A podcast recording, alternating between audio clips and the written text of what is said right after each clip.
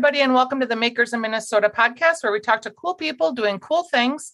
And I'm here with Morgan Baum today, and she is the owner of Clay Coyote, which is one of a very few companies in around the country that are doing something called flameware. You're in Hutchinson, you're second generation. This company was started by your mom and a business partner. Welcome to Makers in Minnesota. Thank you, Stephanie. I'm so glad to be here. So I loved, I read a little bit about you on your website. You've got a good story there. And I read a little bit about how your mom and her business partner were potters. And then you, as a 14 year old kid, kind of got involved. And one of my favorite stories was how you guys had like a self service shop.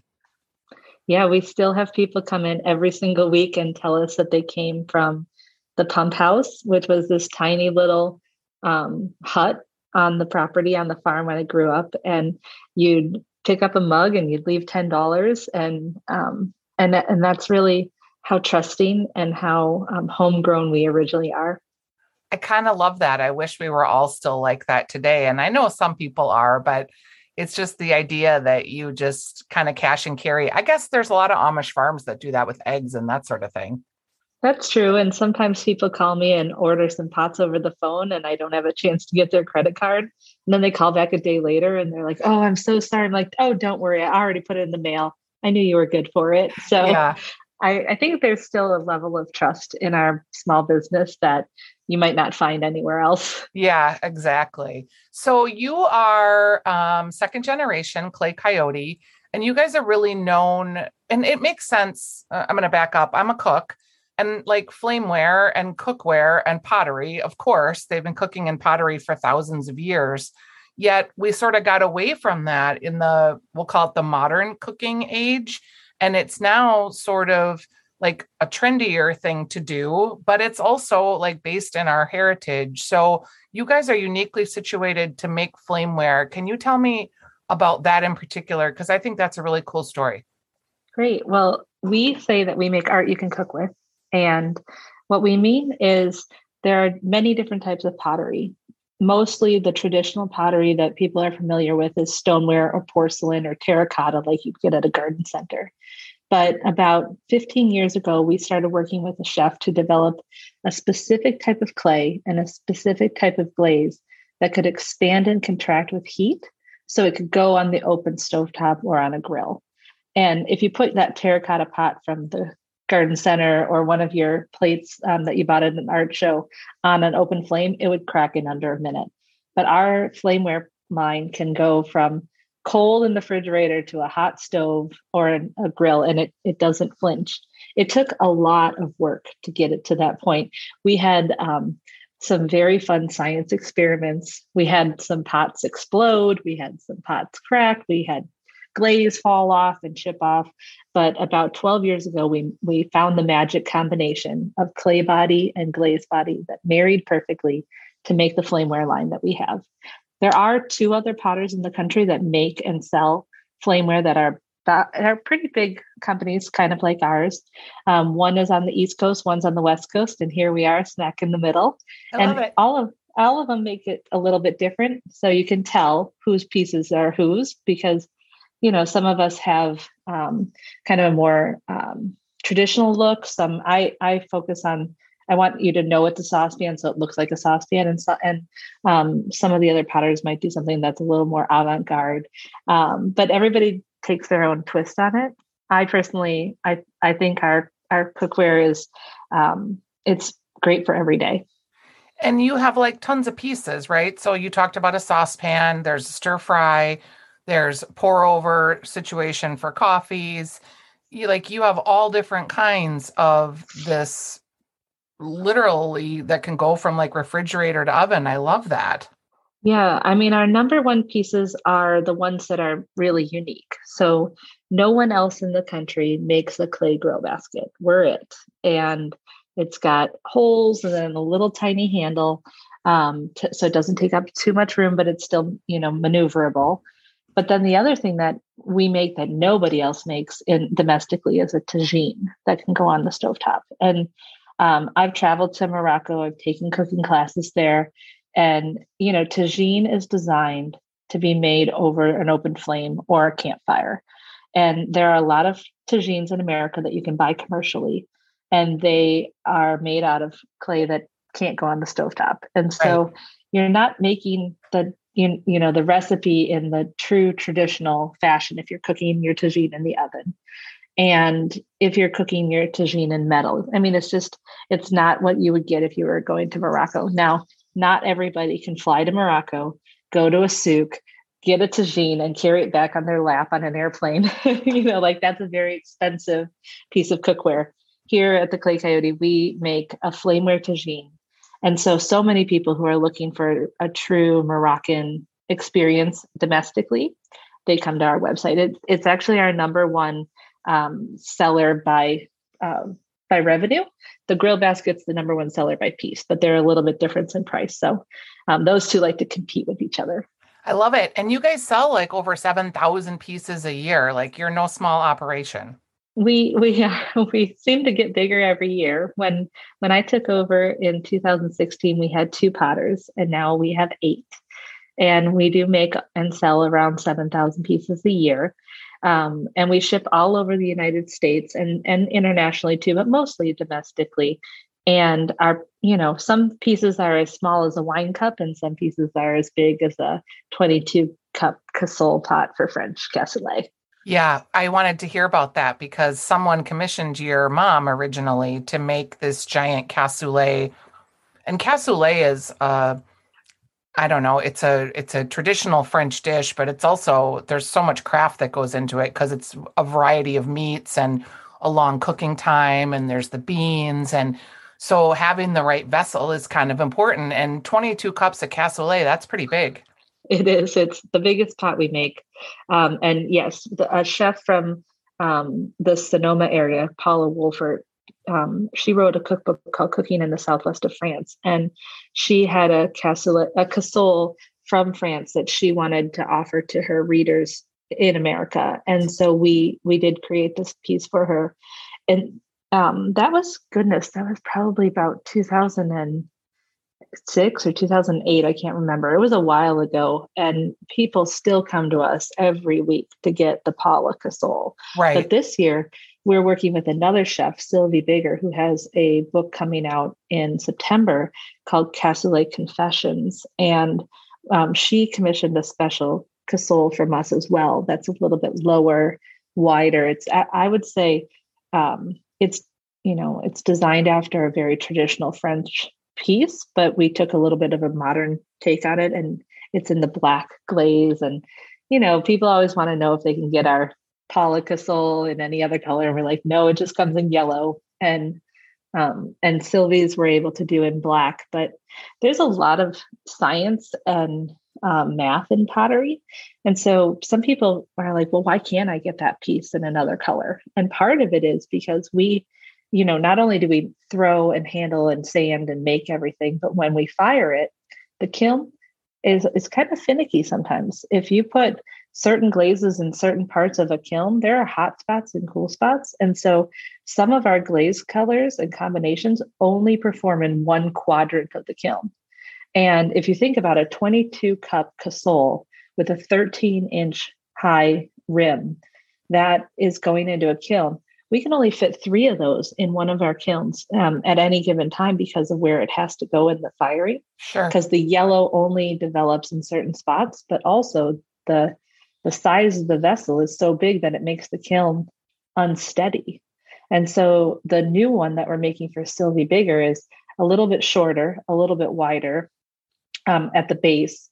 And since it's black, it can go anywhere in the whole kiln. And so um, that midnight color, that that glaze color we do is is a really versatile one. So it's been, you know, it's always a trial and error. And when somebody comes to us to have us make something, they think, oh, you can just do this really quick. Um, and it never, it's never that way. Anytime we do something out of the ordinary, out of our regular line of work, we're looking at weeks of development, trial and error, and um, and honestly, we get really used to making certain forms when we make something different. It it it definitely stretches our abilities and it takes us away from making all those other things people want to. Yeah, so. yeah, yeah. and it's that's part of being a small business person too i think is sort of understanding what your niche is and you know you want to push yourself creatively but you also want to sell what sells and there's always this push to have like the latest the newest the coolest but also knowing what's going to sell i mean sometimes that just takes time yeah there's a really great story from the pandemic in 2020 um, we released a new product called the Pizza Stone out of Flameware. And for years, people had been asking us to make them a Flameware Pizza Stone. And I kept telling everybody, one, um, it's it's really hard to get that wide um, form without having it be super wavy yep. because um, throwing a, a, really consistent wide plate like that is is very technical and then the second thing I said is nobody's going to want to pay the price that we're going to need to charge for a, a piece like this. Right. Um, everybody wants one, but then they go to Pampered Chef or Target and buy yeah, one for 20 bucks. bucks. And yep. yeah, and then they think, oh, why isn't yours, you know, that price? And so for years I said, you know, I said no. I said um, that we couldn't make a pizza stone. But when we were all at the stay-at-home order and everybody was at home, all of our potters wanted to work together and see if we could make a pizza stone. And so it kind of was a little group challenge. And we all, we had 10 different designs and we all made them and took them home and tested them out. And, and then we kind of had a winner. And so um, then we used kind of our, our process to determine the price based on how much time it takes, how much the materials cost, and um, and then how much you know it, it would cost to market it. And and so we came up with the pizza stone and it's it's become beloved. People go crazy for it. And um and so sometimes you know i tell people keep asking you know if there's something that you think would be a really great addition to our line we're we hear you. We want to add it um, at some point but it, it's not like we could just sit down and make something and yeah. release it. I mean we, there really is a lot of research and development in pottery too. So hutchinson is known for pottery you have um, you're part of the pottery festival and what's the official name of it? Yeah the minnesota pottery festival. Okay and you said over 4000 people come over the course of two days. Tell me more about that and it started at your family's place originally right?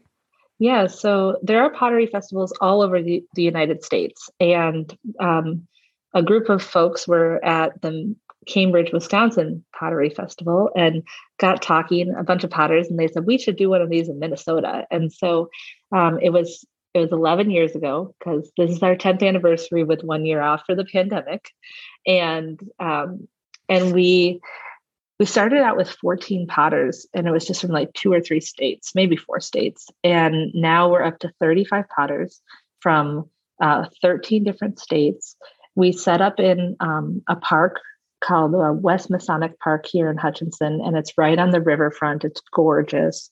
And it's two days, July 30th and 31st, and there's um, there it's free. There's demonstrations. So we have throwing demonstrations, we have glazing demonstrations, we have firing demonstrations. In fact, that's one of the highlights is when you can see a pot fired um, right before your very eyes. Um, and a potter from North Carolina performs those demonstrations.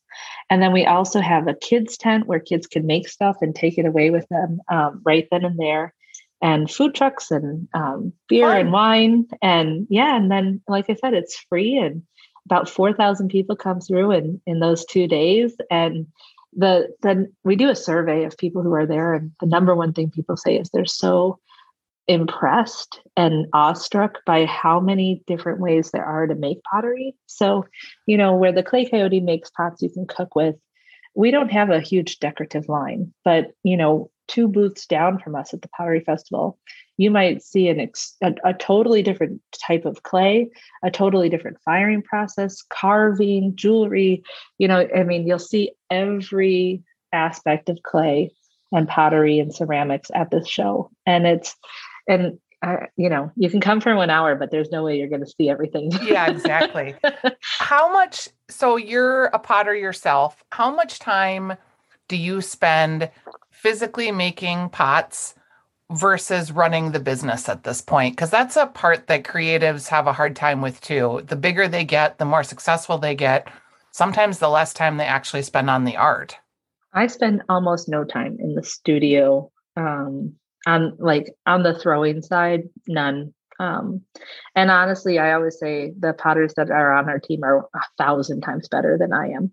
Um, but I will sit down and help with. Sometimes we'll do classes or demos or tours, and um, I'll I'll throw during those for folks. But um, what I do spend a lot of time on is that R and D, so the research and design, and then firing, because the firing process is such a um, it's kind of critical to the to the end product. So over firing, under firing, um, firing for too long, all of that goes into uh, whether or not the piece is going to come out how people expect it to. And oftentimes, when we fire every single week, and um, and the gas firing is about 14 to 18 hours long, and you can't leave the kiln alone. So my mom and I often split the duties on the on the glaze firing, and part of that is you you got to know how to um, tweak the firing as you go by adding more gas or adding more air. And and so you're constantly making sure that the pots are going to come out right because most of the time those kilns are about half full with special orders. So and when i say special orders i mean custom plate settings, you know, or we were out of all the blue bread bakers. So th- there's six blue bread bakers waiting to get shipped off. And so the last thing I want to do is get to the end of the firing, which after you finish firing, you have to wait two days to look at the pots, which is takes forever. Um, and and the last thing I want to do is get to those, you know, two days later and find out I have to tell a bunch of people that they got to wait another week or more for their pieces. Yeah it's it's interesting to think about it like an oven, but of course it is. You know, like when you cook bake cookies or you get to know your oven at home, you know, there's certain things that certain hot spots you have, certain things that work better than others. I never really thought about that in the context of pottery, but that's pretty cool. What is um when you think about trends in pottery that you're interested in, is there anything that comes to mind? You know, this this cooking with clay trend has been slowly ramping up like you talked about at the beginning of the podcast. You know i i guess there's there's two thoughts which is yes people are moving away from kind of mass produced cookware to um, a more handcrafted traditional piece vessel that they can make stuff in that is more traditional.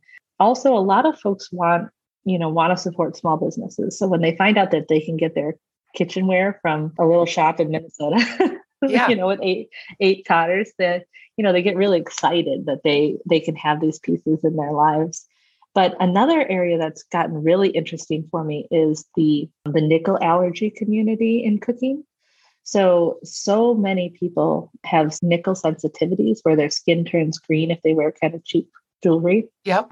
And the same thing is happening if they cook in cheap cookware a lot of metal pots, especially the really inexpensive ones that we all start out with when we go to college, right? A lot of those are made with nickel.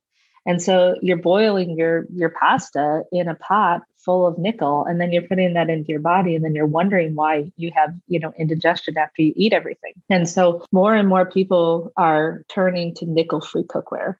And I've seen it in commercially, I've seen a bunch of marketing around nickel-free cookware sure. to people but so many of the pieces of cookware that are made kind of mass produced are have nickel in them. And so we have a huge audience of people who come to us for nickel free cookware. That's interesting yeah.